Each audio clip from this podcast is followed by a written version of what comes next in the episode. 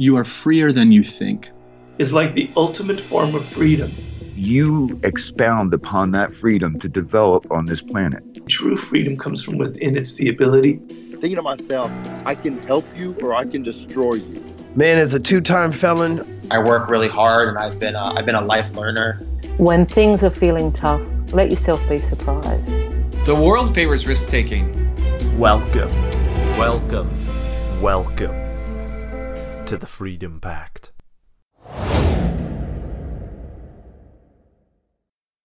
Today on the show, I'm joined by Stephen Hussey in 3D. Man, welcome to the podcast. Thank you for having me, Joe. How are you doing? I'm doing good. Um, very excited to have you back. And I wanted to kind of pick up on the conversation that we had last time. The latest data that I found on the topic suggests now that 39% of all couples meet online. Do you see that as a positive or a negative? Uh, I see it as neutral. I don't mind where people meet. Um, whenever I've been teaching or coaching, talking to people about dating, I always see people with prejudices. I only want to meet in person. I don't like the idea of online.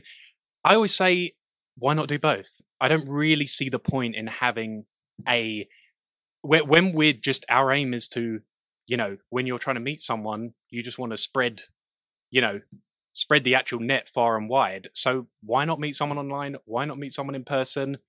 I think online is here to stay. I've been to multiple weddings over the last few years of very close friends. You ask them where they met, it's like Tinder. We matched on Hinge. So you have to at some point accept like this is how a bunch of people are finding people now. We spend a lot of our time with our head in our phones on social apps. So if people are meeting there, great. Like I'm happy people are doing it. Yeah, I, I think that it poses a number of interesting questions. Um, one of the things that I think back to was when we did the first interview. Yeah. And um, I, we asked our Instagram audience, you know, what are your thoughts on various topics? And uh, one person replied to a post that we asked about online dating and someone replied, chronic online date here. Online dating is very convenient. However, after a while and a load of dates, you sat in front of someone that doesn't seem like a real person anymore. Um, is this just an extreme reaction, or do you see a kind of numbness that could perhaps come from it? Here's the thing I think when you meet someone online, if you match with them on a dating app, you don't know yet if you have chemistry. Mm. You haven't met them in person. And so it's not like when you met someone in a bar or at a friend's barbecue or something and you go, Oh, we got on really well. We chatted for an hour. So I know we're going to have fun on this day. I know I already like what they like. We like similar movies. We have fun. I made them laugh. You're going on that date and you're like, I like the profile. We had a bit of good text conversation maybe sometimes not even much text conversation. so so you're going to meet to find out if you have chemistry, not because you have chemistry. So I think the online dating stuff comes inherently with more opportunity for disappointment. And that's where I think people get burnt out. They go, I've been on a bunch of. There's one group who say, I don't get enough dates from it. And that's mm. frustrating. There's another group who go, I go on a bunch of dates and I find the person was a creep. I wasn't interested. We had nothing to talk about. It was flat. There was no flirtation. And so they start to get that numbness, I think.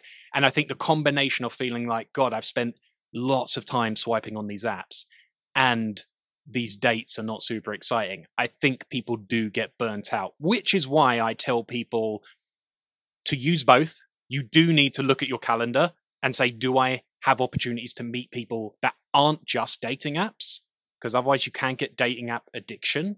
Mm. and also i think you have to be thoughtful about who you choose on dating apps. You have to know what you're looking for and maybe you have to screen a bit better.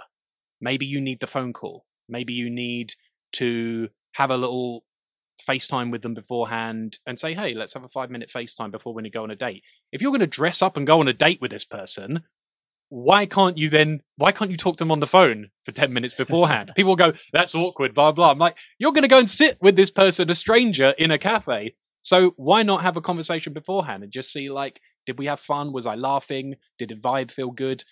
I think people would save themselves that disappointment if they were a bit more proactive before that what would cause a dating app addiction? Um i think dating apps have a can have a game like nature like all social media that makes them addictive. It can be addictive just getting matches. It can be addictive to just talk to people and get attention. Some people rarely actually go on dates from dating apps but do end up texting a bunch of people. Sometimes it's like people just go through it like a menu like a buffet menu and i'm doing nothing today. I'm sitting around a bed i'm on the toilet i get my dating app out and i just swipe through a bunch of people. And i think then you can add up like this is a lot of hours with very little return on what i'm doing. So i think it can pay like all social media like all apps to say maybe i need to pick a window. You know it's like twitter. Maybe it's not healthy to t- check your twitter 30 times a day. Maybe it's healthier to say at 7 p.m i'm gonna like spend my half hour or hour on twitter doing my stuff scheduling my posts and so i think there's something similar with the dating apps. And you've obviously worked with a lot of people the work you've done at for instance get the guy through on your podcast the millions of people that kind of your work has reached. Um, i'm curious you know because I, I give you an example of i guess kind of I think what I would say is kind of an, an outlier. I don't believe that that is the typical person's um, uh, kind of experience of online dating. What do you kind of see as the as the mean? Is it flakiness? Is it just being sent gifts of of giraffes or whatever it is? What what, what do you see as kind of the what people are telling you? What is the average experience? There? Um, I think it does differ between men and women mm. to some extent. I think that women more report. I've worked with hundreds of women over the years, in person, online, through podcasts. So I hear many, many, many stories of what women's experience are and these things. And you know, I think women's experiences sometimes having more creeps approach them, having more inappropriate messages, um, maybe just feeling like they're inundated with guys who just want to have sex or or they want to have sexual conversation too quickly you know all these kind of things. Um and i think and and but but both men and women go through the same issue. Sometimes are going i swipe through for ages and don't meet anyone who i like or doesn't not i don't feel like there's someone i'm excited about. Um and you know men can also feel like they're just totally overlooked ignored. They can feel like I am uh, whatever. They can feel like I'm not the right height, I'm not the right way, uh, whatever it is, and uh, or I don't have these this baller life I can show off, so I feel like someone's not giving me attention. But what I will say is both, you know, men and women have separate challenges, but they are real. You know, they, they both end up coming down to that same thing of like I I just feel like I'm not matching with the kind of people that I want to meet. I'm, I'm finding like it really difficult to unearth these gems uh, beneath all the kind of you know digging through the dirt trying to find like the gems and and so I think it can be a very I think it can be a very dispiriting experience and which is why I really really again I don't think it should be your sole source like I don't think you should limit yourself to one platform if you're doing online dating, but I also don't think you should limit yourself to just meeting people that way. I think you need a much more holistic approach of like, am I doing things in my week where I'm likely to meet other single people? Because if you just do loads in your life and socialize, but it's always with your friends, with your girlfriends at dinner, going to a restaurant with three of you, or going to couples night with your other friends, you're not going to meet other single people. Mm. You need to actually think are there places I go where I am in the vicinity of other single people and can actually start conversations with them? And you know, it can even be just going to another friend's party where you're likely to meet 50 people you haven't met, but that's an opportunity. So I, I really do think you have to kind of holistically look at your whole life and say, where am I creating those opportunities?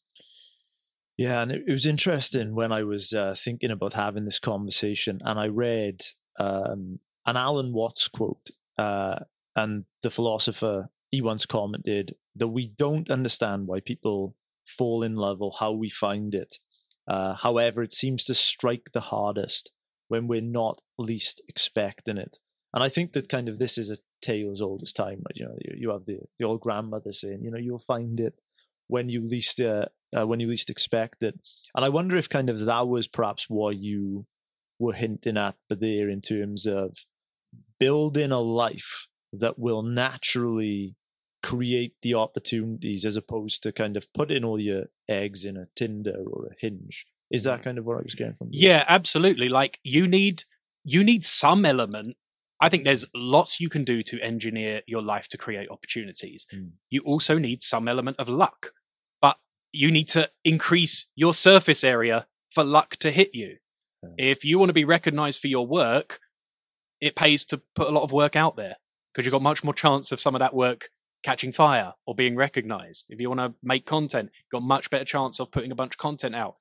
There's, you know, but but yeah, luck is an element in life as well. Some people get lucky when they're 18 and meet their university or high school sweetheart. And it's not that they had some amazing technique. They just they're the right person at the right time and they felt ready. Some of us don't feel ready at 18 to mm-hmm. have a really serious relationship. And so for some of us, it takes a bit longer to also make that decision ourselves and to decide what kind of person do I want. Maybe we have our own growing and maturing to do. Um, so there's all kinds of factors that go into it. I think when it again though, when it comes to finding someone, like sometimes, yeah, yeah, the more you have an active dating life, the more you. Sometimes there are guys who like they think they just want to be like a man about town, having fun, dating around, and it's only when they're creating a lot of opportunities and meeting different people, suddenly they meet that one person and they're like, oh, I thought I wanted to be like Mr. Single, bachelor, having fun, and I just met someone amazing, and my whole conception of what I want has changed. And you have to be open in that way. That's that's where that I, I think people who are open to being surprised, to different kinds of people they can meet, to being out there and curious. I that when I meet people who say, I just have super, super high standards and I never meet anyone who meets up to them, lives up to them. I always think that person is kind of massively dealing themselves out before they've even got in the game. They're not allowing luck or surprise to hit them at all because Mm. lots of us have high standards. Lots of us want someone who has great values, who is attractive and um, we feel chemistry with, and who is intellectually curious, interesting.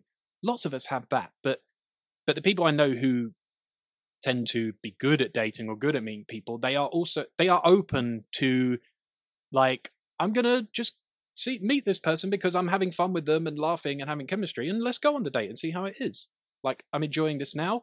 Let's go and talk to them. Let's like see what happens. And even if it might not be someone who immediately on paper is every checkbox, Yeah. every checkbox. I want them to have this education and this height, and this is their fashion sense, and this is the kind of place they'll live. I think when you start going like that, you are not allowing that from that quote, that that element of like the lightning bolt, the luck, the you know, moment to hit you. I think you have to be a little more open and curious. And I wonder if there's a distinction to be made here between perhaps wants and needs, because as you said, you know, it's it's a it's very common, I think, for people to have these now endless list of, of as you said, check boxes. Mm.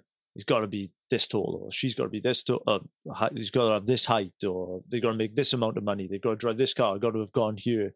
But really, I mean, the longest lasting relationships that that I've known in my in my real life, they they talk about things like the kindness of the person, Mhm. How attentive they are to them, or how uh, they deal with relationship conflict. I mean, I I haven't seen any empirical data that suggests that the height of a person is a good long term predictor of a relationship. Yeah. So, is there a distinction here to be made between wants and needs? Do you think? In Yes, I think that's correct. I think there's desirables and essentials, yeah, to put it another way. I think, you know, because everything, it's okay to have wants. It's okay to have things that even other people don't find important in relationships, but you really do.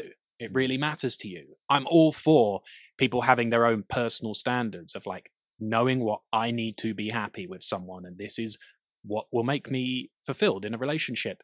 But again, I think I think a friend told me this once, and I think he put it really well, is that as you get more mature, your standards should become smaller but more precise. Mm.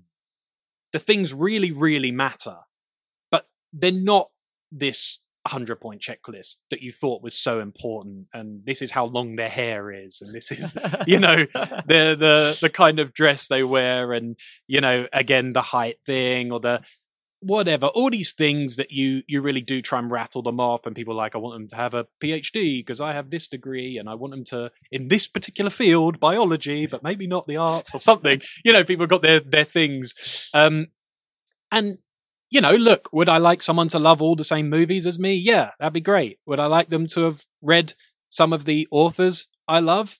That'd be great. Um you know if they like oscar wilde or evelyn waugh that'd be lovely. We could talk about that but then when you come to realize you have an actual person in front of you, you love the person because of their whole combination of it. You know, they will have some of those traits you love, but they might not love the exact same things of you, but they have a massive intellectual curiosity that Mm. excites you. Maybe in a completely different thing than you have, but you teach each other, and that's really fun. They might have a different energy to you because you thought, oh, I'm so mellow, I need someone mellow like me. But maybe they're the energetic one and they're super extroverted and it works really well. And, you know, we socialize because of them, because they're the super sociable one. And she's also capable of hanging out and relaxing. And we have a great time doing that as well. All these things is very, very complex. And attraction, there are certain things you can do to be more attractive as a person, whether it's working on your self confidence, whether it's working on your life to have a life that someone would want to be a part of, your communication, being a better communicator, um, even just the way you flirt or express your sexual side or exciting side. All these ways you can be more attractive as a personality, but but the actual things that bring two people together are very complex and rely on so much of like the right fit of like just how are we day to day how are we when one when we divide up chores together are we like reasonable? Are we easy is this person easy to work with? How are we when one person uh, needs a bit of attention from the other person? Do they communicate in a in a positive um easy way fun way or does it become like a two hour uh, drama? You know john gottman has this thing the, the he runs the gottman institute um i think him and his wife do a lot of research on this but you know he said you need like a positive negative ratio in your relationship of five positives for every negative interaction. And again these are like behavioral things that you only know when you're really up close with someone is how do they respond to stress and problems and just what's their response to being frustrated? These are things you learn over time. So so that whole thing of the checklist thing i get it because we're all told we need standards and we all have standards i really i think as you get more mature again you might come to this more concentrated list let's call it of like if you want a family they have great family values or they're fundamentally loving and kind and i see them with their own family and they're loyal or whatever they they strive to make others happy they're uh maybe they're just able to have a positive attitude to challenges and they're fun and sexy and I'm attracted to them. And you might just have like simple and they're intellectually curious. And you might, you know, you might just have that as your fundamentals. You might be like, all the rest, it'd be nice, but it's all like, you know, someone's gonna come with their own package. You hinted earlier um, that you know there could be a guy that's out there that he's on the dating apps. Uh, he's having a great time in in a single life. Uh, you know, meeting lots of different people, but then a person will come along, and for whatever reason, they may have this kind of uh, you know different set of traits that make the person then who had no intention perhaps of settling down suddenly say, actually, I'm going to put all that behind me have you kind of got any thoughts about what the alchemy is of the person that can take a person like that off the dating market and say, this is the person that I'm going to commit to. Have you thought about that? Yeah, it's it's a great question. I think there are there there is just an element of timing in this, mm-hmm. and I think that's one thing we all have to accept is there is such a thing of great person, not the right time. Um, you could have someone who's great but is about to move their whole life to another continent. That's going to make it really difficult. Yeah. Even if they're great, that's a hard challenge. And are one of you willing to change that to make the relationship work? Um, you can have just different timelines for what you want. If it's marriage, children, those sorts of things. So there are those those things. There's a timing element, and and it might mean that no no amount of great person could sway that person from their course at this time. Um, I do think, though, there are certain traits, there are certain things that, you know, if someone truly feels they, this relationship makes them feel truly free and seen, like they really can just be exactly who they are mm. and feel seen and accepted for that. I think that can make it a lot more likely. Uh, I think if this person thinks this relationship doesn't hinder my goals, it can also serve them. And we're a team and we achieve goals together. You know, lots of people worry this a relationship will derail this, or I can't fit a relationship in my life right now. But if you go, oh, this relationship actually enhances everything in my life, like it makes it all like improved, and I the experiences are more fun and joyful because of it, and we I even achieve more because this person inspires me, or we we do things together as a team and we're stronger. Um, and you know, the actual person's values, unique combination of you know their values, chemistry. Um, you know, you could say like attraction, respect, um, connection, some kind of unique connection. So these are the things that add up to long-term attraction. Um, but ultimately it's someone who feels someone has to feel does this relationship make me more of who I am, more of what I want, more of what I strive for? Or is it something that pulls the wheel away from those things and creates new problems and makes everything harder? And I think that's a really big thing. If people can feel like, oh, I have a true solid teammate who accepts me, you're way, way more likely to have someone, you know, decide to commit. I had a friend that uh, he was telling me that he was going to propose to his partner, and we were we were talking about it, and he said to me that she made him feel like the ground beneath his feet was rock solid, and I think that kind of what he was hinting at was this, I guess, kind of completeness, the kind of security, the the kind of needs being met that I think that um, you were talking about. But then I, when I heard it, I, I, I kind of understood it.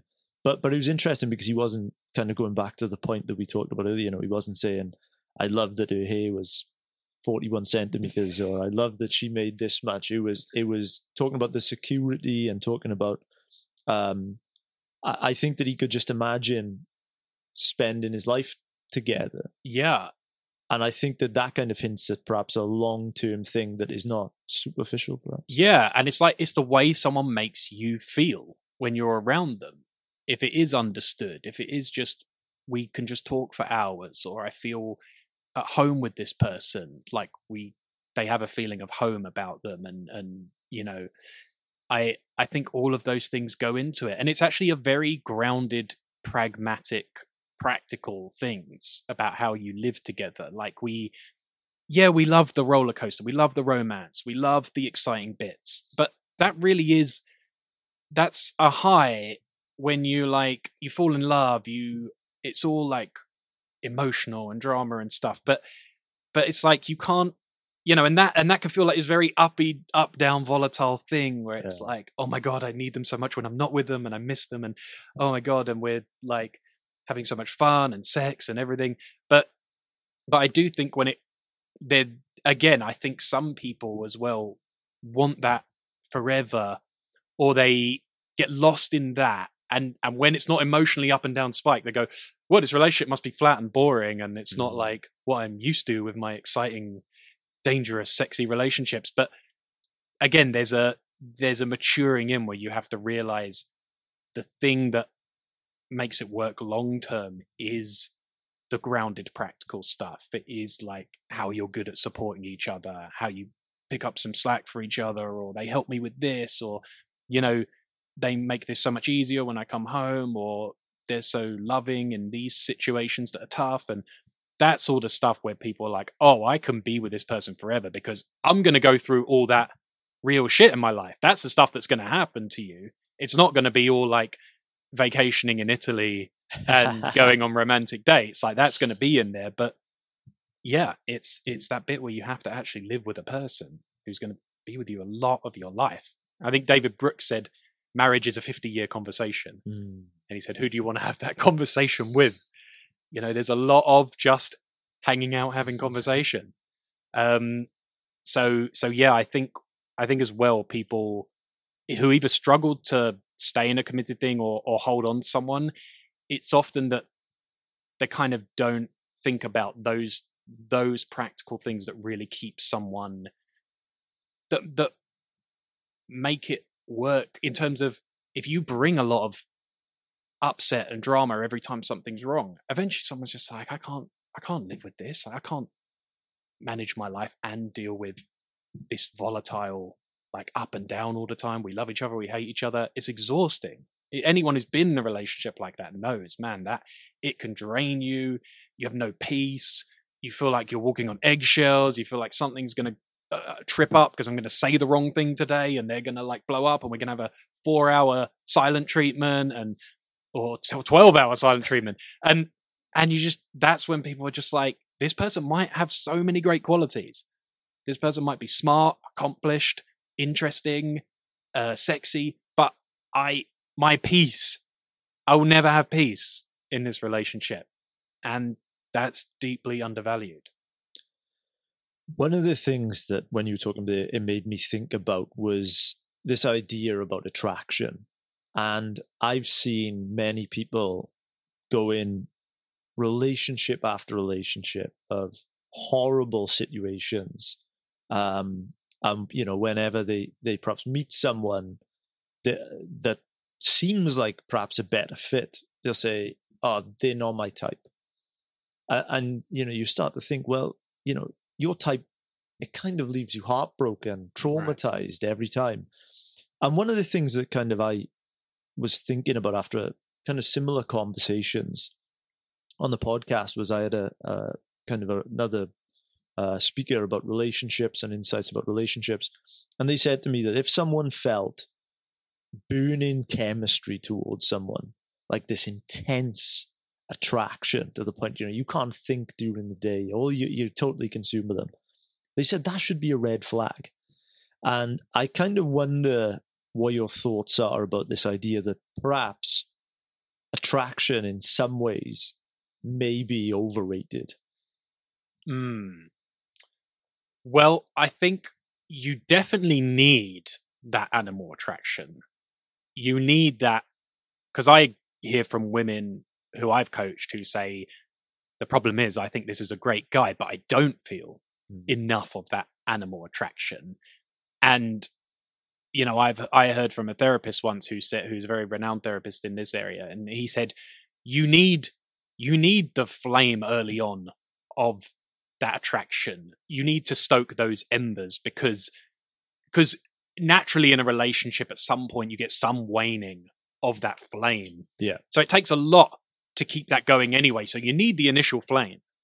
You need the initial flame so you have something to stoke when you do, you know, when you do inevitably come up upon those moments where you just get used to each other, you're, you know, not in that initial flush of romance and honeymoon. So I do I do firmly believe you need some kind of animal attraction to begin with.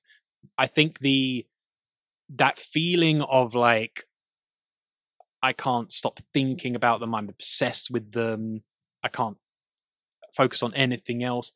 Again, that I think that's okay if it's short lived and it really is the initial like, oh my god, we want to spend all our time together because it's the first month or two and we're just crazy about each other. I think that's fine and great, but but I do think some people that again talking we talked earlier about being you know addicted to dating apps. Some people are addicted to that Mm. feeling or that moment, and they do. It's not even about the individual. It's they'll do that with nearly anyone they're into. They'll become obsessed with anyone they feel some level of chemistry and connection with and that's when they you'll see people who go through these repeated stages of like this is the person they're obsessed with this year or this six months and they go beyond the point where it's healthy or that person's not even showing them the level of attention they that should be reciprocal and they're still even more obsessed with them because that person's pulling away more. That's where it's like you are overrating attraction now and you're underrating behavior. You're underrating their actual character. And that's where attr- attraction becomes overrated when it just overshadows all the other obvious markers and that's why some people do go how do i just keep choosing the wrong people all the time? It's like because you are addicted to this feeling and you chase it in spite of all other warning signs in spite of someone being totally inconsistent in spite of someone barely returning your texts and maybe not showing up when they say they're going to show up or just treating you in a way that feels disrespectful the way they communicate with you. They don't show like you're showing a lot of interest and cu- curiosity they never ask you about yourself. They're never actually interested in your life. They don't even care about being a part of your life or meeting your friends. And we'll just go yeah but the chemistry we have when we're together the sex the feeling i have with them. And it's like you can actually that tingly chemistry feeling you can have with a lot of people who are not good for you. And that's why it's it's it's not to be ignored it's not to say i'll go for the person you don't feel any interest in but they're a good person you need something but but i think people almost like getting addicted to a sugar high they get addicted to that high Have you watched the latest Barbie film yet? it's only been out a couple of days as of this recording, and I'm afraid I opted for Oppenheimer first. So I'm- a sensible I, choice, I'm afraid. I haven't yet, but I I will say it's on the list. Yeah. So well, as you were talking, one of the things that I was thinking about there was during the scene, um, and I of course don't want to spoil it for anyone, but you've got Ken in the movie played by Ryan Gosling, and then you've got Barbie played by Margot Robbie. And at one point in the film, Ken is pining over Barbie, who I think is fair to say she really does not see him uh, kind of romantically at all. Uh, she says that she doesn't want to spend the night with him. Every night is girls' night. Um, and at one point, I looked at Ken and he said a line in the movie which got me thinking. And he said, I only exist in the warm glow of your eyes. And I looked at it and I thought, I, I worry about the romanticizing of something like this. You know, a similar thing, for instance, of James Bond, uh, to kind of uh, go the other way. I mean, you know, this is kind of a man that in the movies is portrayed as, you know, uh, the kind of typical alpha male. But in reality, what would it look like to have James Bond as a partner? I mean, it would be a horrible situation.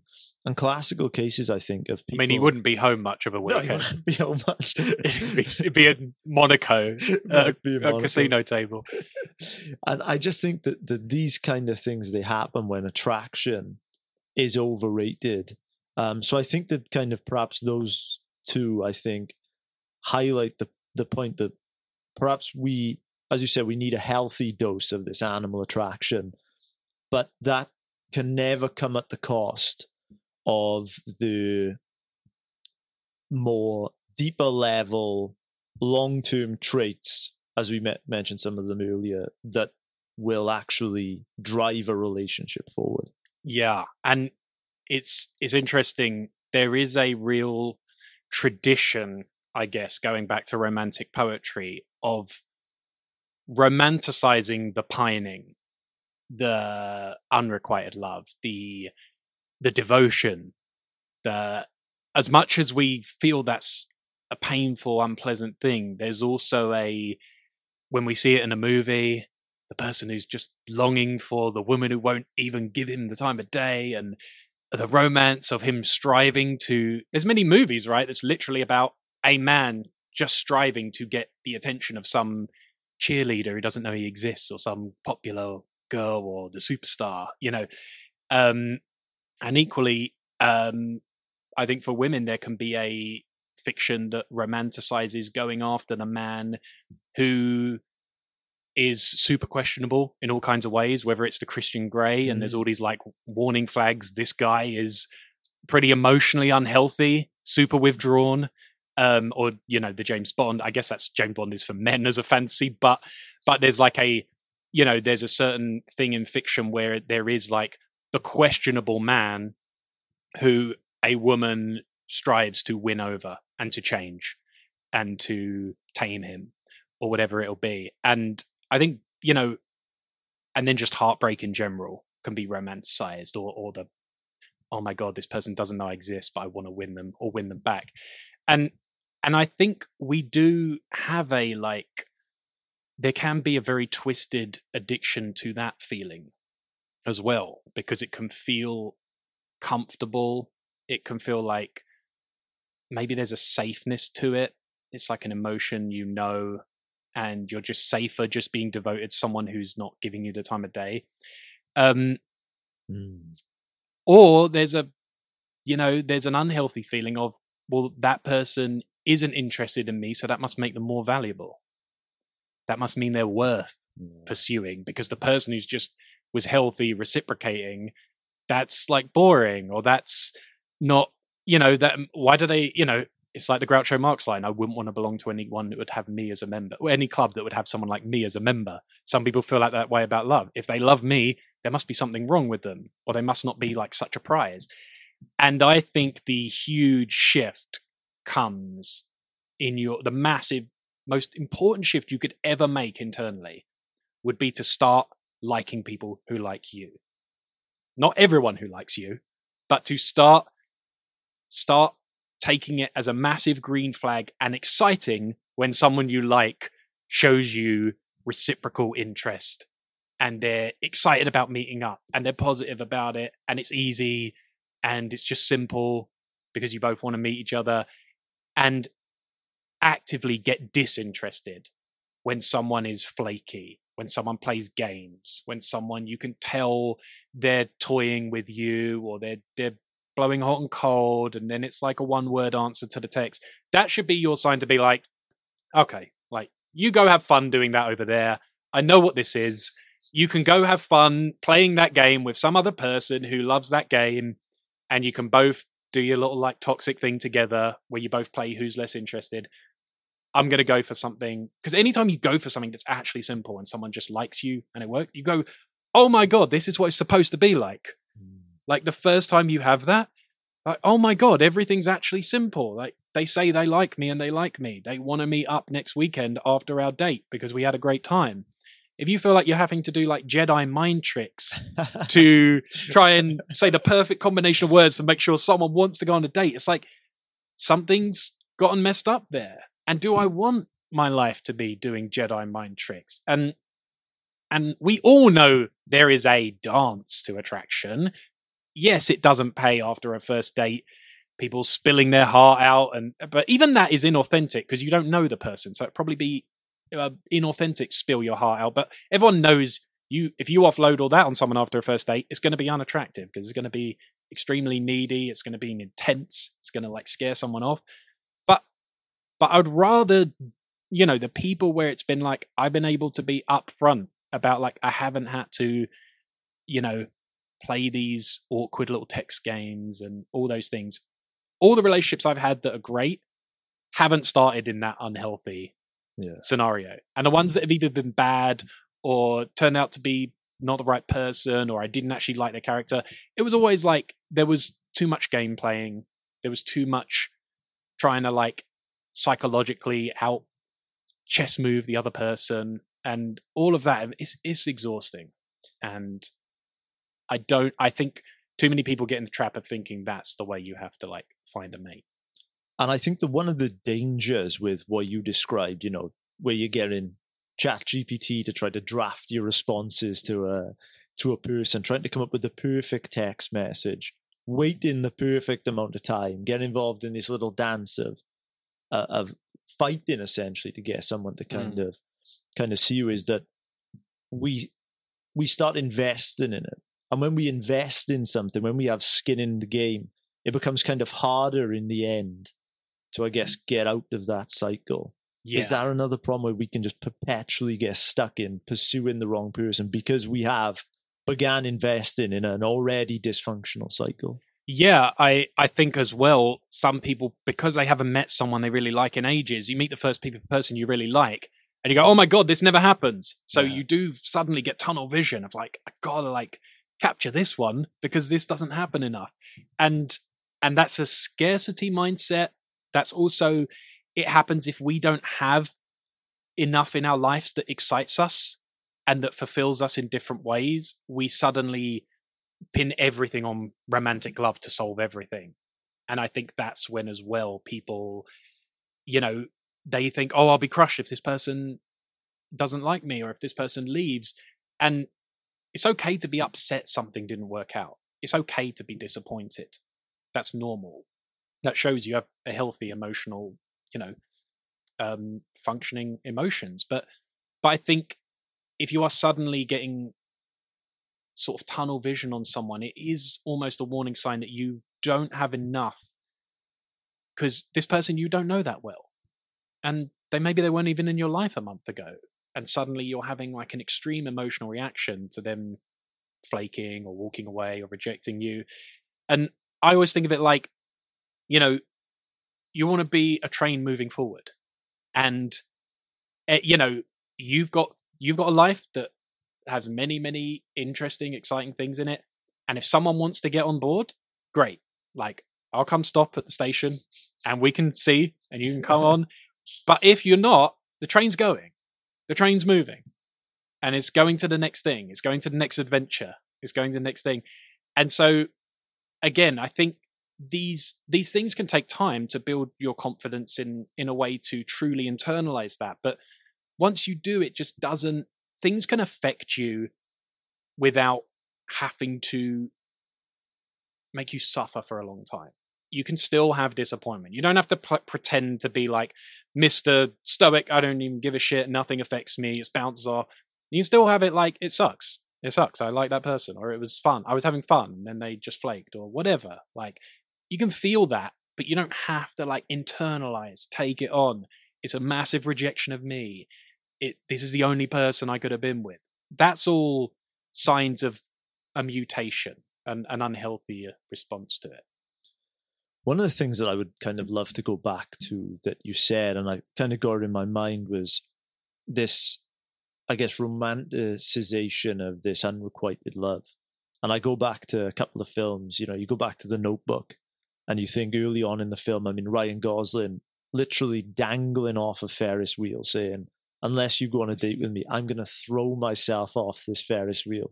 Yeah, it's always a, it's a tactic I've never tried myself, but I do I remember in the film thinking that might not be the best note to start a relationship on.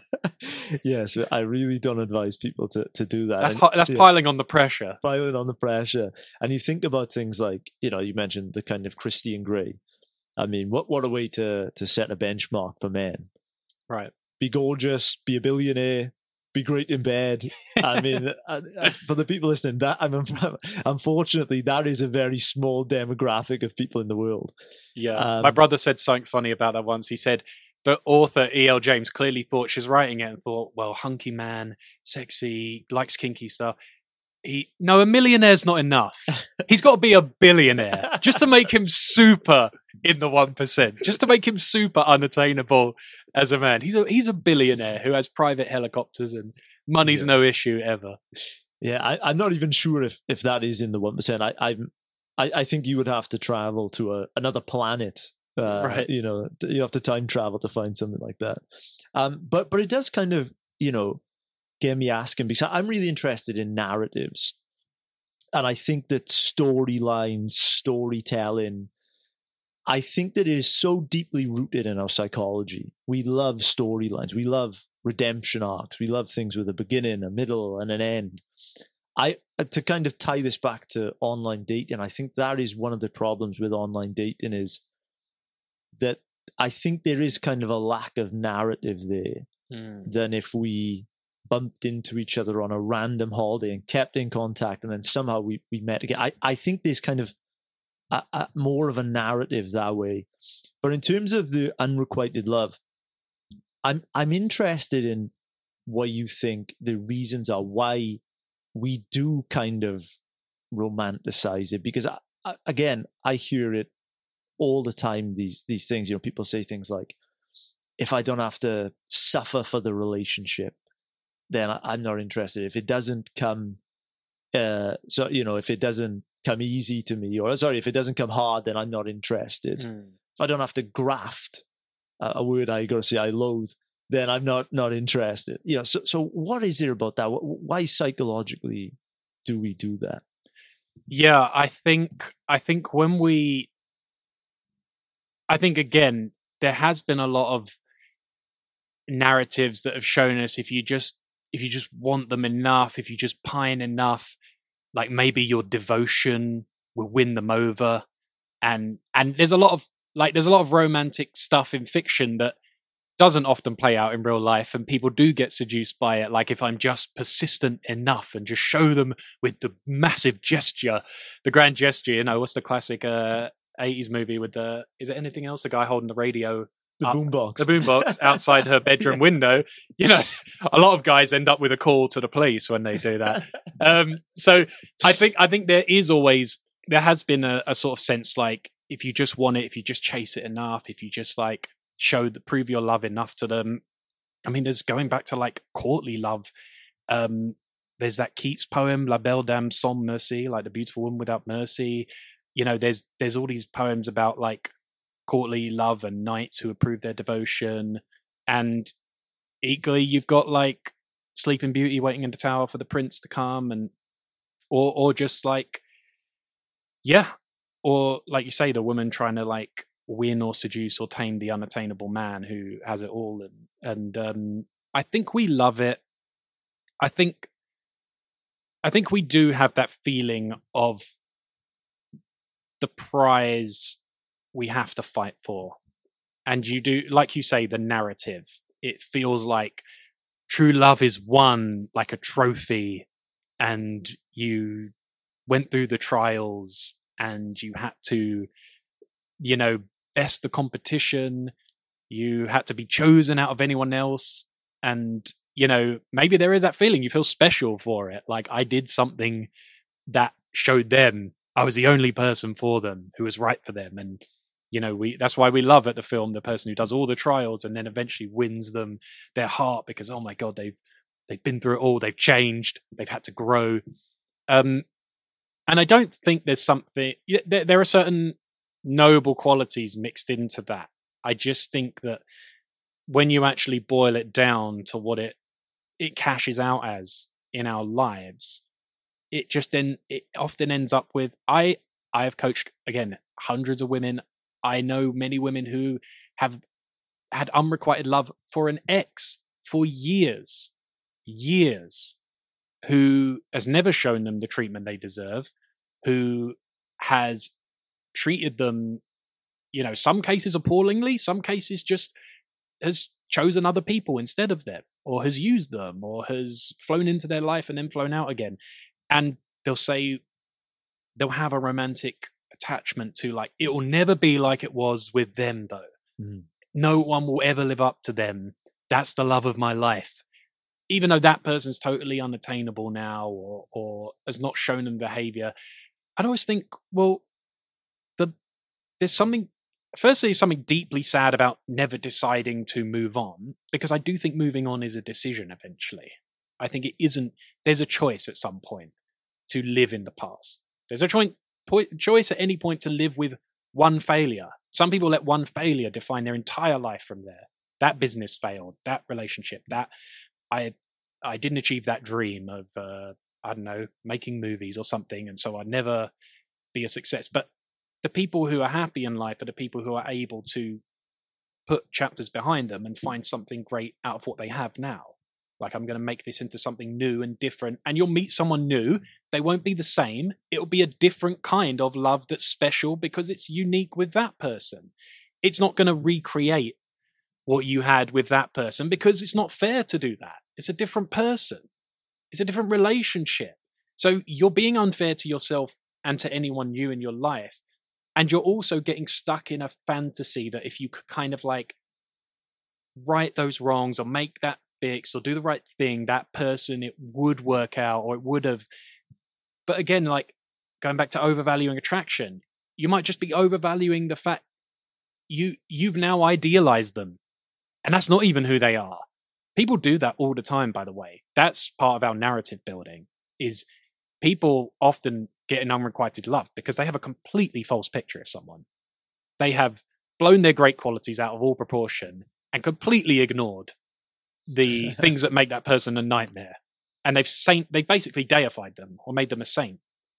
And they don't look at them with sobriety and go like sometimes and sometimes again I, when when we've coached women over a period of time they have looked back eventually and gone oh my god i cannot believe i gave so much time to that person. I cannot believe i let them have that power over me. I cannot believe i spent so long thinking that they were the key to my happiness. But we are we are good narrative builders and we can get hooked on old stories and the best way to get rid of an old story is to start a new one because humans love stories. And the best thing is to actually change the narrative in your life to this is how I let go of that old part of me that was attached. That's how I let that part die and grew back bigger. That's what you do. You, you know, my this boxing coach I knew always used to say like, kill your ego. A bigger person comes back from the dead every time. Um, yeah, yeah, one one of the things that I think is one of the great tragedies of dating of romance um, is, I guess, that for everything there is an arc. You form a relationship, the relationship grows, and then in some way the relationship will end. Either I guess you die together or you break up. And one of the things I think that I would kind of love to ask you is that one of the, I guess, most psychologically traumatizing experiences within a relationship is if someone has had a relationship and the relationship ends and they feel like that was my person, that was my soulmate that I've lost, that I'm never going to get back. There's no one else out there for me. That was my person and it's now over. Yeah um, and they may have self sabotaged it. Uh, I'm not. I'm not. You know, going to speculate on why the relationship ended, but they feel fundamentally that they lost. They are human. Mm. What would you say to the person that feels like they have lost the one? I think to feel that it is understandable. It's completely understandable. You can have had the greatest love you've ever had and you feel like, well, I don't have that anymore. That's been ripped away from me, maybe by choice, maybe not. And it's it's normal to feel some level of grief over that. What I would say is to think that's the only feeling of that love you're ever going to have again is really underestimating the capacity of the human heart for love. Mm. Our capacity to love is actually quite unbounded. Like we can, it's astonishing how people can love again after going through the most terrible losses.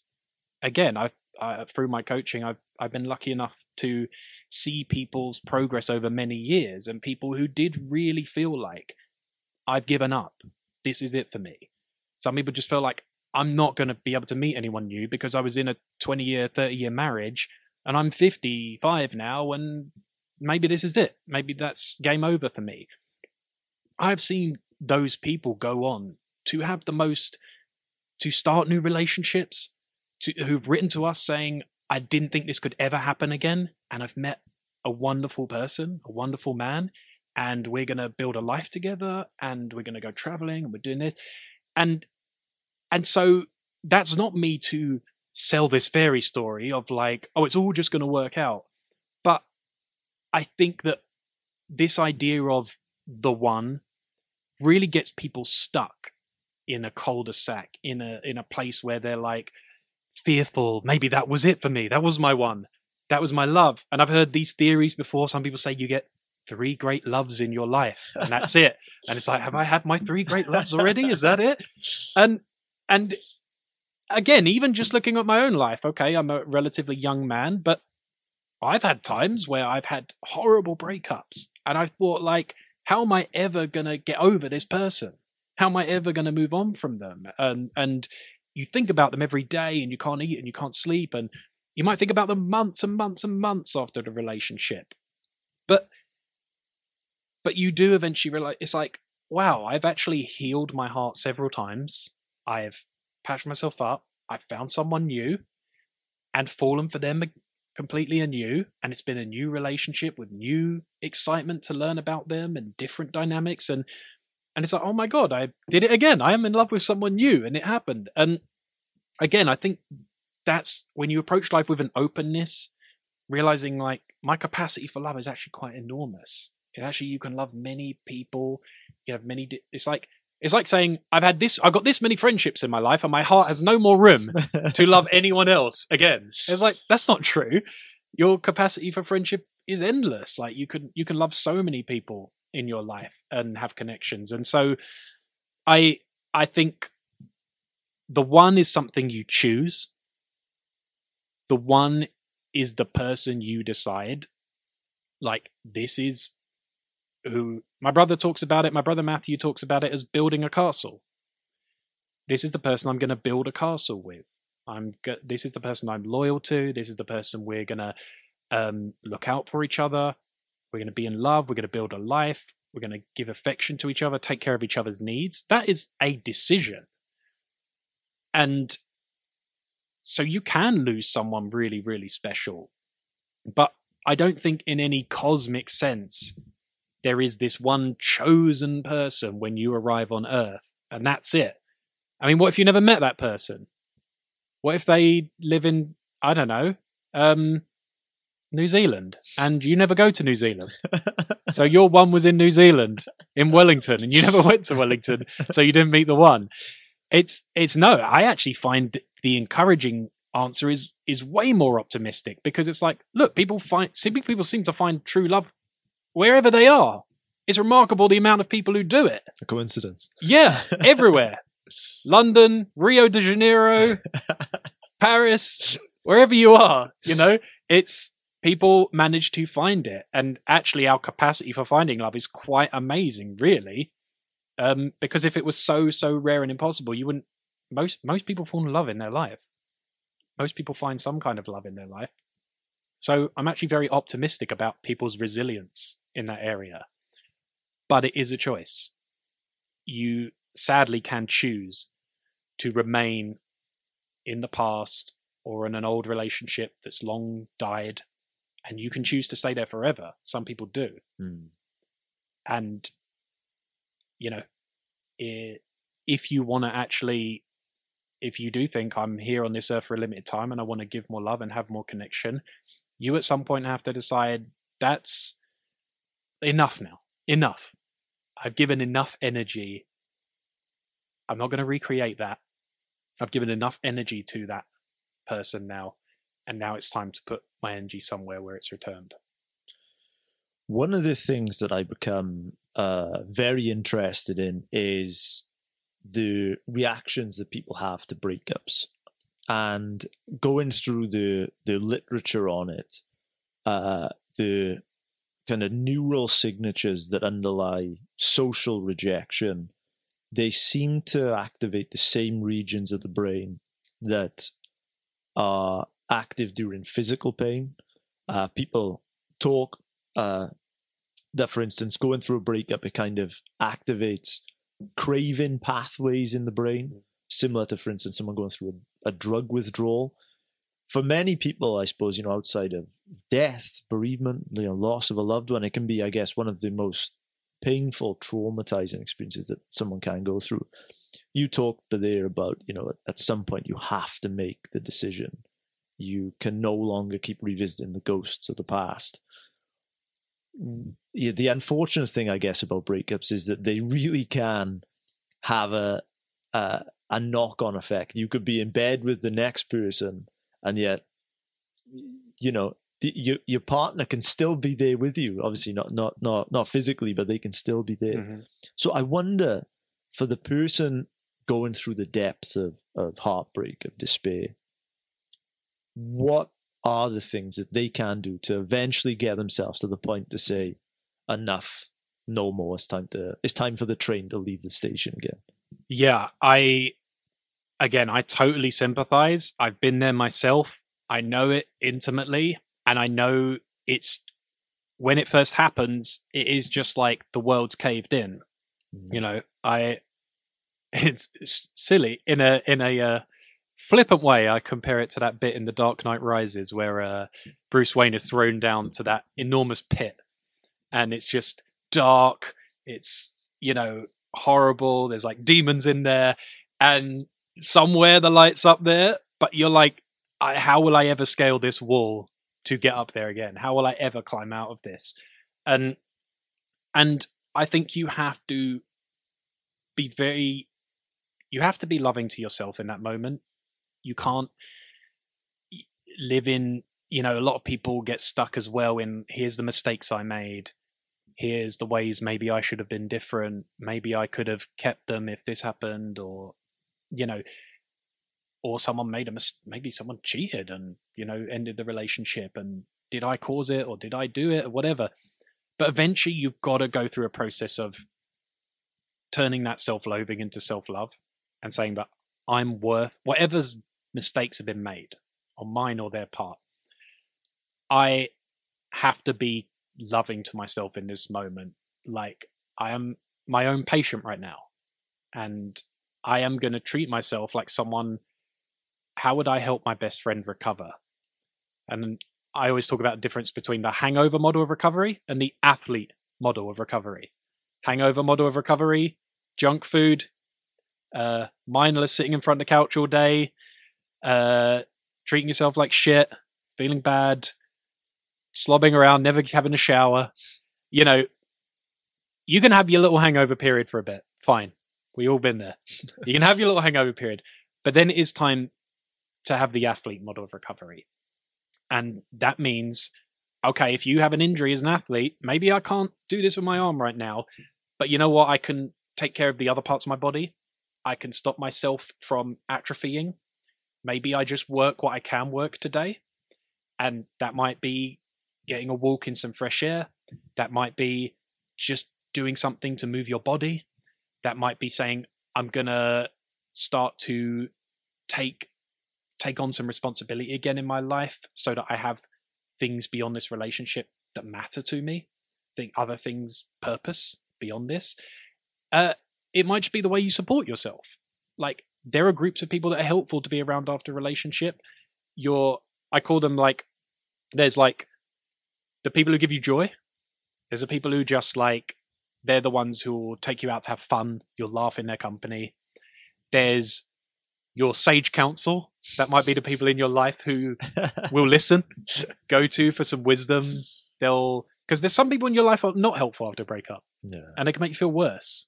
And I know those. right, it- it- eh, eh, and and it might be family, my close friend. You'd be like, this person's going to make you feel shit, or it's just going to be worse and worse, like rubbing salt in the wound, and you don't want to rub salt in the wound right now. So you might have like, who brings me joy? Who brings me fun? Who just loves me and just cares about me no matter what, with no agenda, and and you start to build that support around you. That doesn't mean now you're still gonna, you know, you could be with those people. You could be at Disneyland. You could be having a great, you know, uh, on paper a great time, and still feel heartsick. And you can still feel like I'm still thinking about them all the time. But you know what? You have, you have some support. You have some respite. You're not just alone in self torture, feeling worse and worse about yourself. Your confidence plummeting. You're you're you're seeing life again, and you're feeling like you're participating in the world again. That's important. Um, and there's things you just shouldn't do, like going over old photos, uh, going back over all your text messages, reaching out, um, constantly checking in with each other on your day, uh, going through whatever, all all the things that are just rubbing salt, reminders. That's the last thing you need right now. All of it will just keep resetting the clock and setting you back. So those are some things you have to do as well. And then there's just there's just like managing your energy. There's managing what are you waking up and connecting to each day? Like you setting your intention each day, even if it's for the smallest thing. Like I'm going to do something for my body, something for my work, or or just contribution, and something with people. And if you even just start treating them as like my three little check boxes for the day, you'll inch towards feeling okay, there's life beyond this. There's something beyond this person. One other thing that does help, and I, this is something that Guy Winch, who's a great, great expert on breakups, uh, Yeah. definitely recommend his tech talk, TED talk, all about how to heal your broken heart. It actually does help to sit and write down and remind yourself of all the things that made this relationship difficult, of all the even just for now, write down the worst qualities this person had, the things that you thought I can't live with that. Why can't I live with that? Why is that something I feel is not what I want in my relationships? And have that as your go to reference point because you'll just forget that. You'll idealize them. You'll go, well, they were the only person going to make me happy. And sometimes you have to go back and go, oh, yeah, I wrote down. Here's five things. Like they always complained whenever I did this. They never made it easy for me to express an honest opinion without like turning into a fight. They whatever. They criticized me anytime I tried to do something. Whatever it is, and, and you can just have that as your you need to keep jogging your memory on why this actually you and on all the things that are great right now about you having room for someone else in your life. You have to keep having reference points to go back to. And I suppose if you adopt the belief that there is not just one person for you, you know, that, that your person is, is, you know, conveniently here in your village and not in Wellington, as you said. I guess that does make it easier in some ways, at least, because if you do have the belief that there is just one person and suddenly you've lost them, then I guess cognitively there is no point to then go and try again. So if you adopt that belief at least, I guess that could help in some Yeah, ways. yeah, yeah, absolutely. Um, one of the other things I would love to kind of mention is uh, when, when you're talking about breakups, and when I was thinking about this, I think back to a friend I had uh, going back probably it'd be probably about eleven years, and he went through a breakup, first love type. I think he was about three months post breakup. I think he'd really been following kind of from what I remember a lot of the the athlete methods that you talked about, but the you know trying to go to university, studying for exams, this, that, and the other. And I remember distinctly him making some progress. And then he went on a kind of a partying holiday. And in this one week, I think that it's fair to say that the guy basically had somewhat of a breakdown. And I, in speaking to friends, I think that what it sounded like was that on this one week, there was a lot of alcohol, but also if you go to one of these places, um, you kind of see people really at their worst. You see people throwing up in the streets, and you see, uh, you know, very kind of um, you know unfiltered behavior of you know typically very young people. There's hormones in the all kinds of things happen, and I wonder if that is kind of something that we could perhaps think about because I guess most people they go through a breakup. What do they do? They they rush to a nightclub, or they rush to the local bar. But I but the problem with that is is that you do typically see people at the worst. It's not as if you're going for a hike in your local hills and mm-hmm. everyone's saying hello and good morning to you. Is that something that perhaps we should be cognizant of? I think yeah, like once you start introducing areas where there's drink, people are getting out of their minds, and people are there to like, you know, just meet someone, be promiscuous, whatever, be debauched or whatever in one Yeah. of these like things. I think it can inevitably just make you feel more acutely like what you don't have right now. Where you're like, I had this lovely relationship. it was like cuddling in bed and everything. And it's like um in the film Swingers, Jon Favreau is trying to get over his relationship, and he's like, you know, Vince Vaughn's taking him to Vegas, and he's like, "Why do I want to see a bunch of club girls in Vegas when they're like not, not half as good as my girlfriend that I just broke up with?" and that's what he's feeling. It's like he he's like, "Well, I'm just going to compare and feel worse." And yeah. and I think there can be this thing of we um, it can be like the first person you get with after your relationship can make you feel terrible. Like if you do go out and meet someone and you know um, have a bit of fun, someone could just feel terrible the next day because they just feel like, oh god, I just feel like it's just reminded me of everything I don't have right now, and I didn't need to do that. I didn't really want to do it, but you know, so so I think again, you gotta you gotta like be kind to yourself. You've got to allow yourself. Some of that is just trying to numb yourself. Like I'm to get drunk. I'm to try and meet someone else. It it doesn't really it can be a way of not really dealing with the fact that you're feeling pain. And sometimes it's like you've got to actually sit with the fact that you're in pain, and that's okay. Like when I'm talking about this recovery stuff, I'm not being drill sergeant and saying just suck it up and don't acknowledge it. It's just part of working with the fact that your emotions are tender, your emotions are delicate. So you you want to like not prod the wound, you want to start healing, but you still need to like just having one conversation about the fact that you're in pain doesn't solve it. You might need to have the same conversation with your friend three times and you'll still say, God, I still miss them. I'm still thinking about them. And they'll talk to you again. Or you like, you think, oh God, I really want to call them. So again, you have to allow for the fact these things come in waves. It doesn't just like fix instantly because you did the right thing. And yeah, maybe there is like living a like you can the club's always there. You can go. So it's like you can go if you want. But you can maybe it is time to like mix it up and be like, maybe I need to do some more wholesome things. Maybe I need to go to like, I don't know, go meet some people at an exhibition opening instead. Something a bit more like wholesome. Go to a lecture in my town. Go to like some event that's just a bit more like neutral, not about drinking. And just, oh, when I meet different people, it jogs a different part of my brain. And it's something like, oh, those are interesting. That's that's something to like hold on to. And yeah, I I I don't think often I'm not like anti-alcohol or anything, but I don't think throwing that in there's rarely a situation where I can say that's going to help it at this time. Um, throwing in like getting drunk and just hooking up, yeah, it's it's probably just gonna, if anything, neutral at best neutral, but possibly just make you feel worse and make you just miss someone more. And I suppose if we have a kind of idea that when we go through this breakup, our ex is suddenly going to be the best person ever in our minds. Mm-hmm.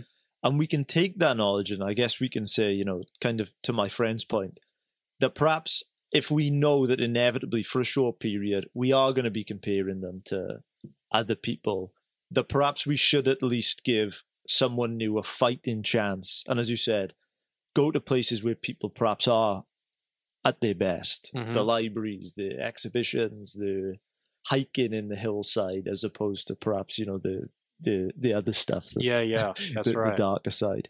Um, so, Matt, I would love to kind of ask you because I think we've kind of covered, you know, I guess the the early attraction. Uh, we've talked about you know the online dating. We've talked about the one uh, and breakups. And one of the things I think that perhaps is is interesting for me is if someone is gonna move on with their lives, they've I guess just come out of the pits of heartbreak, and they've they've they've said themselves enough is enough, and they've they've gone on a date with someone whether that's through online dating or you know they've they've met someone in in some other way, a spontaneous way. They've gone on a date with them. They sti- they they come out of the date. They think it was it went well, but they're not sure whether they should see them again. Hmm. Are there perhaps any questions they could ask about whether they should then go on another date with that person? I think deciding to go on a second date, partly it, I, I think it's quite simple. I think it's, did I have fun in their company? Did I see any glaring red flags or things that mean this is not a person I want in my life. Um, and do I feel like there's something beyond just like again, depending on what your goals are, but let's assume you want maybe something more than just a hookup. Do I feel like there's some actual unique connection here? Like, was I having fun in their company? Do I feel like there's some unique connection? And were there any glaring red flags? And I think if you can answer them, you're pretty safe to go on another date because you're not really it's it's upside if it works out and if it doesn't you can always pull back you can always say you know just try two three dates and say yeah maybe the chemistry is not quite as what i thought it was but i think on a first date as long as you come away with a positive i was enjoying myself and like spend more time with them i think you're mostly going to benefit from having another date and you mentioned kind of red flags but they i i kind of feel like this has become such a a, a popular topic to talk about. Um, yes, it has. Yes. Uh, do you have any idea what why? What, what are your thoughts on France? Why it has become um, so popular to discuss?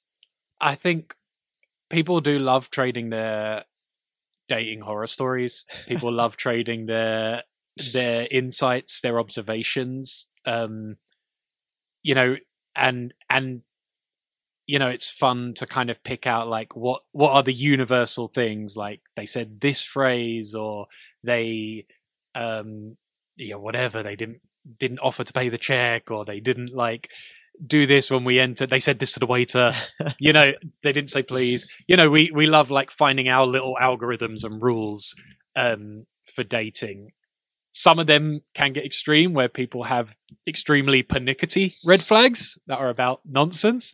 you know, there was this whole thing in uh, UK about the ick. Yeah, yeah. Uh, and it's literally be like, you know, what would it be? It, it would literally be like he wears a jean jacket and it gave me the ick, or it would be like yeah. he wore a purple scarf and he bends down ick. to tie his shoelaces. He bends down to tie his shoelaces. yeah, yeah. Or he like when he was crossing the road, he did a little run. He did a little dad run as he crossed the road to get across the road because a car was coming. That gave me the ick, and it's like, wow, this is going to be it's going to be a hard job finding love if uh, if you're focused on the ick. Um, yeah, so so I think we just enjoy coming up with these rules and and you know quick heuristics to decide whether someone's right or not. I think the problem with I guess, kind of romanticizing, you know, the or red flags, is that if we spend all of our time distinctly focused, going looking for the problems in others, we are bound to find it. Um, you know, you compare that to someone that kind of is looking for the good in others, but also, you know, the, if if the other person presents a red flag, I think that's very different to, you know, one that someone has specifically gone out looking for. I totally agree. And I think your lens, when you, it's like someone who's cynical and miserable about people. Like if you, someone is misanthropic and genuinely looks for all the selfish motives in people, that person just sees assholes and users and manipulators everywhere. Hmm. And they think everyone has an ulterior motive and everyone is secretly out to like, you know, stab you in the back. It and and again the people i know who have amazing social relationships they have a warmth where everyone they meet there's like oh there's something interesting there's something interesting about that person there's something to learn from them instead of like no one's smart enough no one's good enough no one's interesting enough again the red flags thing if you have all these like invisible tests on a date you are completely in the wrong focus like your focus really should be like was i laughing was I having a good time? Did we have great conversation? Did I find them attractive? You you know, if nothing else is like glaringly wrong, then you're kind of in a good thing. You're in a good thing, and I think a lot of people do these weird self sabotage, or it's like we go back to online dating. Why do so many people get addicted to it? Because they think it's like it's like a buffet, and no one's quite there. Uh, not quite. Wrong eyebrows. Uh, I don't like the nose ring. Uh, not that. You know, and everyone's got infinite choice. Like oh, it's infinite. It never runs out.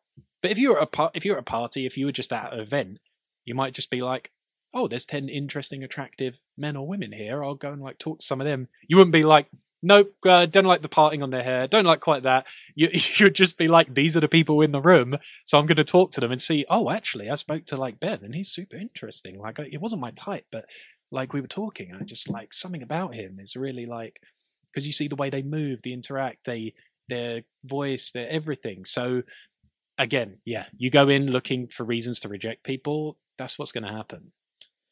I think that perhaps there's also something to be said there where if you have infinite choice, for instance, as you mentioned there on a dating app, you could be on a date and then I guess in your mind thinking, oh, I, I, I had 200 other matches or I could have been doing that. I, I seem to remember someone telling me about an experiment involving some jam in which uh, they went to supermarkets and they, I think at one supermarket, they just offered people four different types of jam. And uh, in another supermarket, they offered people like 32 mm. different or something, different types of jam. And the, the people that had the, just the four different types of jam, they bought more of the, the jam and they said they were much more satisfied with it in comparison to the people that had all these other choices because I imagine they probably have the jam going, oh, what about jam 15 or jam 23? Mm-hmm. Is there perhaps some constraints that we could perhaps consider to, I guess, try to deal with that infinite choice that, that kind of is around now? Yeah, I do remember that experiment. I think it was a Malcolm Gladwell one that he he definitely talked about it before and it was like the problem of choice the paradox of choice yeah. The more choice you have the harder it is to choose something um i do find that in so many parts of my life like when i go to it's like when you go to a chinese restaurant the menu is yeah. always enormous yeah yeah it's like pages yeah. and pages and pages and some restaurants there's four things and you're like oh i guess i have the salmon like fine and the chinese restaurant you're like well there's like 50 dishes that look interesting that i'd like to try um I I used to be bad at decision making. Actually, I now consider myself very very good at it. I'm pretty. I'm. I don't really have FOMO. I don't worry about like the the dish I miss. I don't worry about if if I think some someone is awesome. I I suppose I think you have to just be you have to be where you are. Part of it is learning how to be present in what you're doing part of it is realizing it's all a trick. Like it's all a trick, an illusion. Even the the idea on dating apps, there's infinite choice, is an illusion. Mm. It, you know, because a bunch of those people aren't interested in you. A bunch of those people are completely not right for you. Yeah. A bunch of those people you wouldn't want to spend five minutes with. if you actually saw them out somewhere, you go, "Oh my god, I've never gone on a date with that person." And then there's a mixed bag of some people you'd think are okay, some people you would be interested in, but it's it's all a trick. And in a way, that's also true of I don't have some dog in the fight of whether people should get into a monogamous commitment forever or not. I, I think different things work for many different people. Um, but like the thing that stops people ever choosing is kind of it if they want monogamy eventually is kind of an illusion. They think they they might have hooked up with people many many times before but they think the 101st one is going to be different it's going to be a different experience to the other 100 hookups i have and it's it's a fallacy it's just a it's a myth of there'll be something that's not like i've experienced before on the other side of this and i think there's a thing in mathematics called the optimal stopping problem in behavioral science where i think it's like once you've turned over enough cards, you're you're supposed to basically stop on the next like the next thing that seems good to you, like is like eight out of ten right. You should just stop because you're not you're going to keep turning over thinking you'll get something different or like right. I, I again I'm explaining that badly, but if you look up the optimal stopping problem, it's basically the idea that people think they have to just keep turning over new cards because they're going to get something better. But you're better at some point just saying, "Well, I've been on 50 dates now. like yeah. the the next person who's really great, I should like actually give more time, like invest in. And as well, you don't learn like until you invest. If you never invest in someone, you're never going to actually learn the depth of the relationship and how it works with you actually being together.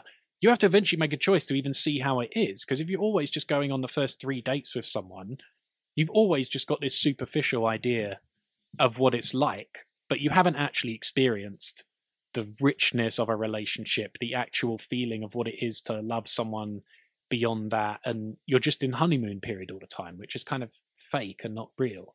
So, so yeah, I think um, I think people do get caught in that trap though. But you to make any anything any richness in life eventually comes from committing. You want to do that project, eventually you're going to have to cut off other things. Eventually, you want to write that book, you're going to have to cut off the 10 other books you were interested in writing. You're going to have to make this your baby for now, and you're going to have to commit to it. But that's where all the growing is. All the growing is in when you commit to things, when you actually make some decisions and decide, this is what I'm going to put energy into. The things you put tiny amounts of energy into, it ends up with superficial, you know, investment. Yeah, I, I always think about the Rumi quote where he said, A thousand half loves must be sacrificed to take one true love home. And I kind of do think that for the people that are just, say, for instance, going on three dates, I think that it does kind of miss a fundamental fact of human psychology, and that is that when we invest into something, inevitably we will then kind of develop feelings more and more. Mm-hmm. You know, it's kind of like takes me back to the Stephen Covey th- Stephen Covey thing where he talks about, you know, love is love the noun is created by love the verb. Is that, you know, if your relationship has has lost the spark, lost the desire to love, to then go back to the basics of tuning up to invest in. And then inevitably that there is something psychological about it, but we like the things that we invest in. Yeah. Um, I wonder if you had perhaps any thoughts on that. Yeah, and and we get that anything in my life that I the the things I look back on. Speaking of narrative, in the narrative of my life, the things that stick out to me are the things where I really put time and energy into them and cared about them deeply. It's not the things that were like, you know, one small thing that lasted a week, or I had a little dalliance where I tried to write a screenplay and then abandoned it or something. It's like, or, or you tried stand up comedy one time. It's like, no, the things that stand out to me are like, I put a huge amount of time into a PhD. Yeah. It's one of the hardest things I've ever done. And, you know, at times it was like mentally, it breaks you. Like, it's like you go through a whole cycle with it. Um, I wrote a book with my brother in my early 20s. That was extremely stressful at the time. It was scary, but I put an immense amount of work into it and deeply cared about it. And that went on to be a bestseller. And it was a huge moment for us. And and it's like I'll always have that. That that's there's an emblem of that investment that mm. exists. The best relationships I've ever had, again, are the ones that stand out to me where I learned the most, I grew the most, are all the ones because we spent a few years together and you learn things you would never have learned without it. Like I wouldn't learn some areas where I can be an asshole. I wouldn't learn some areas where I'm like, wow, I'm too selfish there, or some areas where I'm very good. I'm like, oh, I'm actually a good partner there. I'm very like caring of, of those things. You will not learn those things unless you actually invest and are committed to something.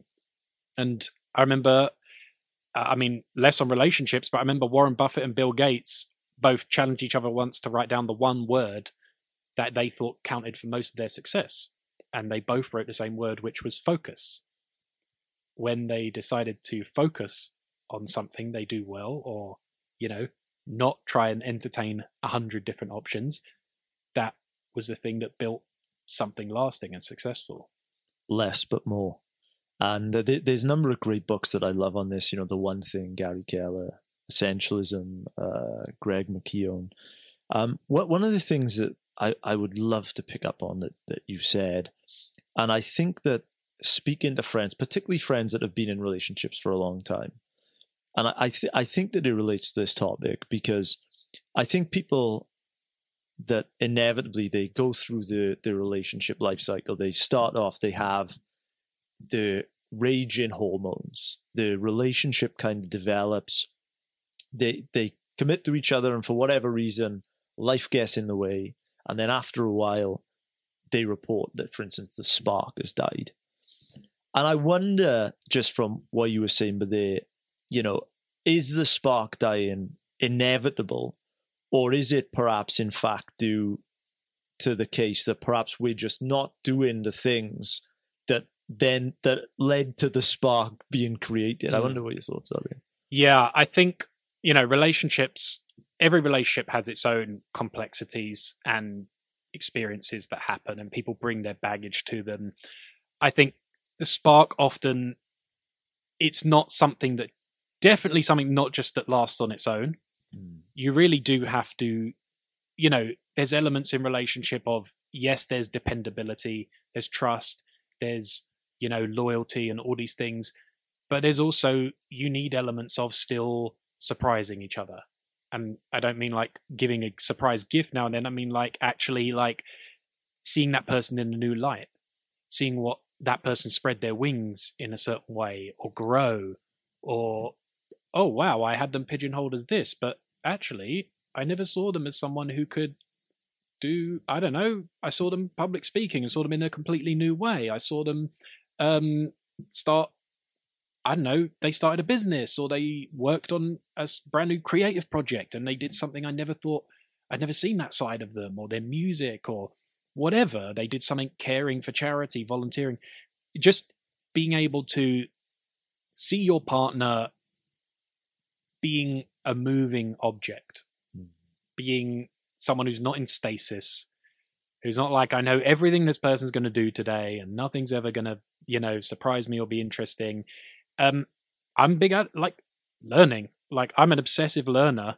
When you learn stuff all the time you always have something new you're bringing to the table. You're always like here's i learned this new interesting idea today. I was reading this and i i went saw this person and they taught me about blah blah or i'm working on i've learned all this stuff about i don't know computer programming today or i went and learned something when i was doing this podcast i'm building or blah blah.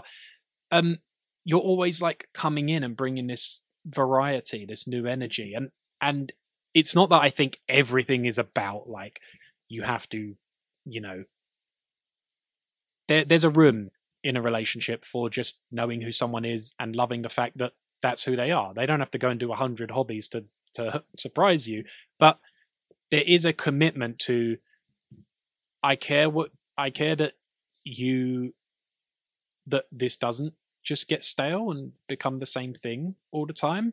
I might really pay attention to your needs. So I don't just go, a lot of people just say, well, I love this way and that's how I love.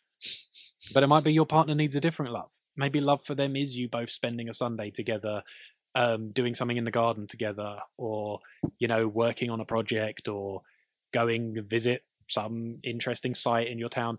Maybe their version of love is very different to yours. And so you need to also I'm paying attention. I'm paying attention to what you need and not just loving in the way that I love. I think a lot of relationships go stale when two people are just, they're both craving their own thing. I want this from the partner, but neither of them are giving it to each other. It might be, I need more affection. I need you to touch me more. I want you to say these things to me. I want you to like spend quality time together. I, you know, surprise me or whatever. And, and both of you are in this stalemate. And, um, and I think that that just takes it takes just thoughtfulness. It's not that it's so much effort. It just takes like paying attention to each other and paying attention to like how can I give this person a lot more of what they need today from me. But you also have to give each other slack as well. Like give each other slack that they're not going to get everything right first time, and we're going to have to communicate a lot on it. We're going to have to like tell each other, educate each other on what we like and want and that's a whole process but i think couples get stale when they just they think that stuff is just that should just be part of our connection anyway it should just fall into place Yeah, I think you you touched on an excellent point there in the sense that probably what is a giant killer of relationships is that my partner wants to be loved in this way. Uh, you know, they want the quality time, they want the affection, the the you know the lazy Sundays. But how I want to love them is by going out and making them a, a gorgeous Italian dinner right or I want to, you know, uh, surprise them with a big night with our friends. Mhm. So does that take self awareness or or perhaps even just having good communication skills between two people to know how does this person want to be loved? Is is that what it is? Yeah, I think it does really take. Look, if there's one thing you can work on more than anything in a relationship to change your life, it is your communication skills. Being able to actually communicate what you need and want, and in a way that is is loving and doesn't just sound like nagging or doesn't just sound like complaining, but actually both of you can sit and talk about the relationship mm. and how am, am I?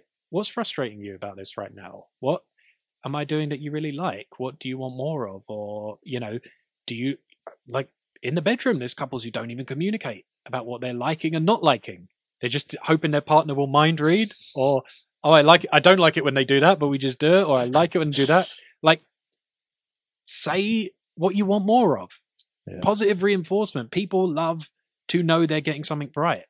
And so many people, when someone stumbles over getting it right, we don't acknowledge it. And we don't say, hey, like, I just noticed that you, like, I know, you took out the trash without asking. And it really made me feel like cared for and loved in that moment. And I loved that you you did that. Um, or I love that you just called me after work to check in because I know it doesn't come naturally to you. But like, it really, really makes me feel loved when you do that and I appreciate it. You're giving someone a hit then of like, oh, this. Because if you just give them no response, then they go, oh, well, okay, maybe they like it, maybe they don't, but I did it, but I guess I'm not going to be nagged now. But that's not enough. It needs to be like, I loved it when you did this because it's you doing it. And I love doing spending time with you. I love hearing your voice people will do things and if you can tell them it's sexy even you can tell them it turns you on even if it's something that's not sexual i had a woman once who told me i had a girlfriend once who, uh, who told me uh, how much it turned her on when i was doing the dishes in the sink and like she was like it re- she came up and like put her arms around me and was kissing me and was like it's just so like sexy and manly seeing you and like we'd have a whole thing where i'd do it in like a vest, a tank top, or I'd take my shirt off and be doing it. And she'd be like, it's just so sexy. So you coming in wearing the gloves, like doing the dishes. And again, it's even like, regardless if she's being silly or not there, we're having a moment of, I'm feeling affection. I'm feeling her attraction. She's giving me attention and love for it. So it's like, oh, I, I want to do that. I want to make her happy in that way. I mean, like, it's fun to do that. And there's just so much opportunity to give people better communication on what we love and educate them on it. I know a friend, Ramit Sethi, who you know is a money expert but talks about relationships. He does have check-ins with his wife, where they will have a time once a month or once every quarter, let's say, whatever, where they do actually like let's spend today talking about a relationship, or let's spend a few hours today talking about like where we are, what we want next, where we're going, what our goals are, and again, to some people, that's super unnatural, but it's like, well, if it's a thing you care about doing and working on, you can do it in your own way that's less formal, but why not? Why not? What have you got to lose by checking in more with, with each other? Man, I absolutely love this, and uh, I could speak to you all day. Um, I got a couple of final questions that I would love to go through with you. Um, and then before I ask you to kind of sign off, tell our listeners where they can connect with you, all the great work that yourself, the company that you work for. Um, I'd love to know: uh, Do you have a a favorite story of love, whether that's you know something you've read uh, fictionally or from a client that you've you've worked with, from a, a, woman that you've helped? Is there a kind of favorite story of love that you've got? Hmm. Well, I've heard many real stories of love. I think fiction wise, you know, a lot of love stories in fiction, quite a lot of the good ones are cautionary. And so there's a lot of stories I've definitely read that have been things not to do. And, you know, if you go to a book like The Great Gatsby, it's really poetic, romantic, beautiful, but Gatsby is also emblematic of a real uh, unhealthy obsession, his obsession to win Daisy's heart to someone he lost long ago. He felt like he wasn't enough of a successful man to win someone like her. He has all this ambition. He goes and becomes this great man of means and, you know, these lavish parties. And he's kind of all doing it to win her heart again. And there's something, you know, there's something in that where I see the ways we get the the beauty of what we're capable of, of how much devotion and love we can give to someone and how much we can want to like better ourselves for someone else but also a massive caution in creating your own myth um falling for a fantasy Mm. uh having illusions about someone who perhaps is not the person you imagine they are. So for me it's a pure tragedy the great gatsby but it is a love story to me that is almost like there's more to be learned from something like that. You know it's the same way that shakespeare's tragedies have a lot to teach you about um terrible flaws in human nature whether it's jealousy indecisiveness um competitiveness um so yeah for me it'd be something like it'd be something like the great gatsby just for the just for the lessons you get early on from reading that let's imagine that you make it to the end of your life. You've had, you know, for you, the relationship that you dreamed of. Uh, you know, of course it wasn't you know, perfect. You had your ups and your downs, but by the end of your life, you think, you know, I, I've done it. And you had to write a note or a letter to this person. And you were paying your gratitude for some things that they did in the relationship that made it kind of so great for you.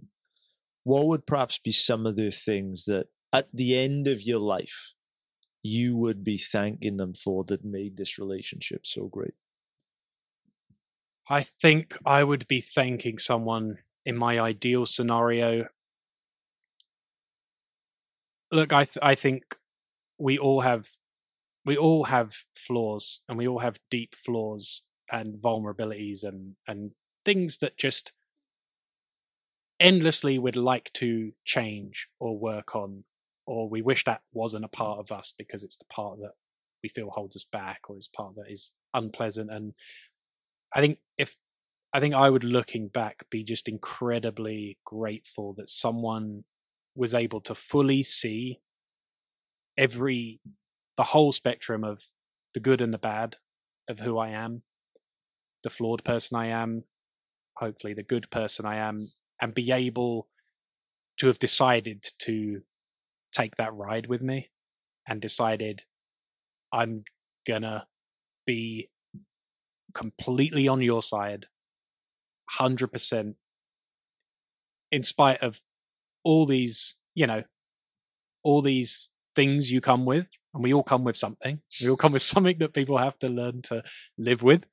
Um, and the fact that someone decided that I was the person whose flaws they could fall in love with, that would that would be to me the ultimate gratitude.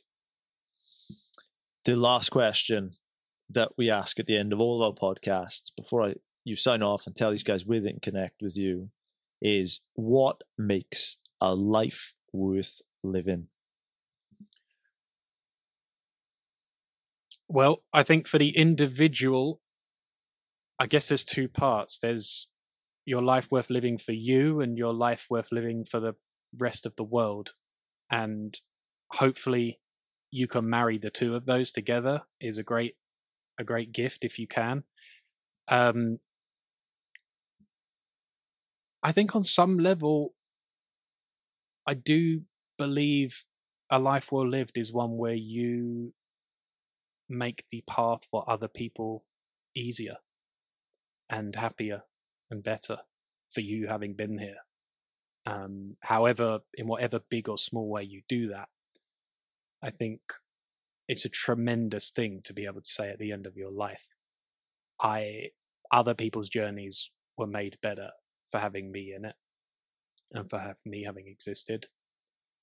And if you can also have, you know, achieved your own, whatever your peak experience is, whatever you want to learn, do, feel, have fun with, you know, work on. I, I think if you can have managed to also um, squeeze that out of it as well, you've done very, very well. Where can these guys connect with you? Where would you like to send our audience to go and check out? Uh, I would send you to my Instagram page uh, at Stephen H Hussey, um, where I post some stuff about dating and just general content on there. Um, you can also follow me at Stephen Hussey on Threads as well. Stephen H Hussey on Threads. Um, also, I have a YouTube channel. Uh, it's just my name, Stephen Hussey. If you search that on YouTube, I'll be putting up videos if and when I can there. And uh, our my brother and I's website is howtogettheguy.com, which is dating advice. It's actually got stuff for men and women. So if you check out my brother Matthew Hussey's YouTube channel, there's general dating advice for both sexes on there, but there's, you know, kind of also a mix of personal development, confidence, all that stuff. And uh, I just want to thank you once again for for taking the time. Uh, obviously, as you can imagine, you know, 300 plus interviews. I I consume a lot of content in this space, and I can tell you that I I really believe that there's stuff that you, your company, have been putting out for for a long time. I really, really do believe that this is this is trans transformative stuff. Thank you. And and I really love the the tone and the good nature to it. And man, I'm so happy that you're here in 3D. Uh, of course. So, Stephen, I'm so grateful for you coming here. That's all. Thank Thanks you so much. Thank you so much, brother. I appreciate it. It's good to see you, as always.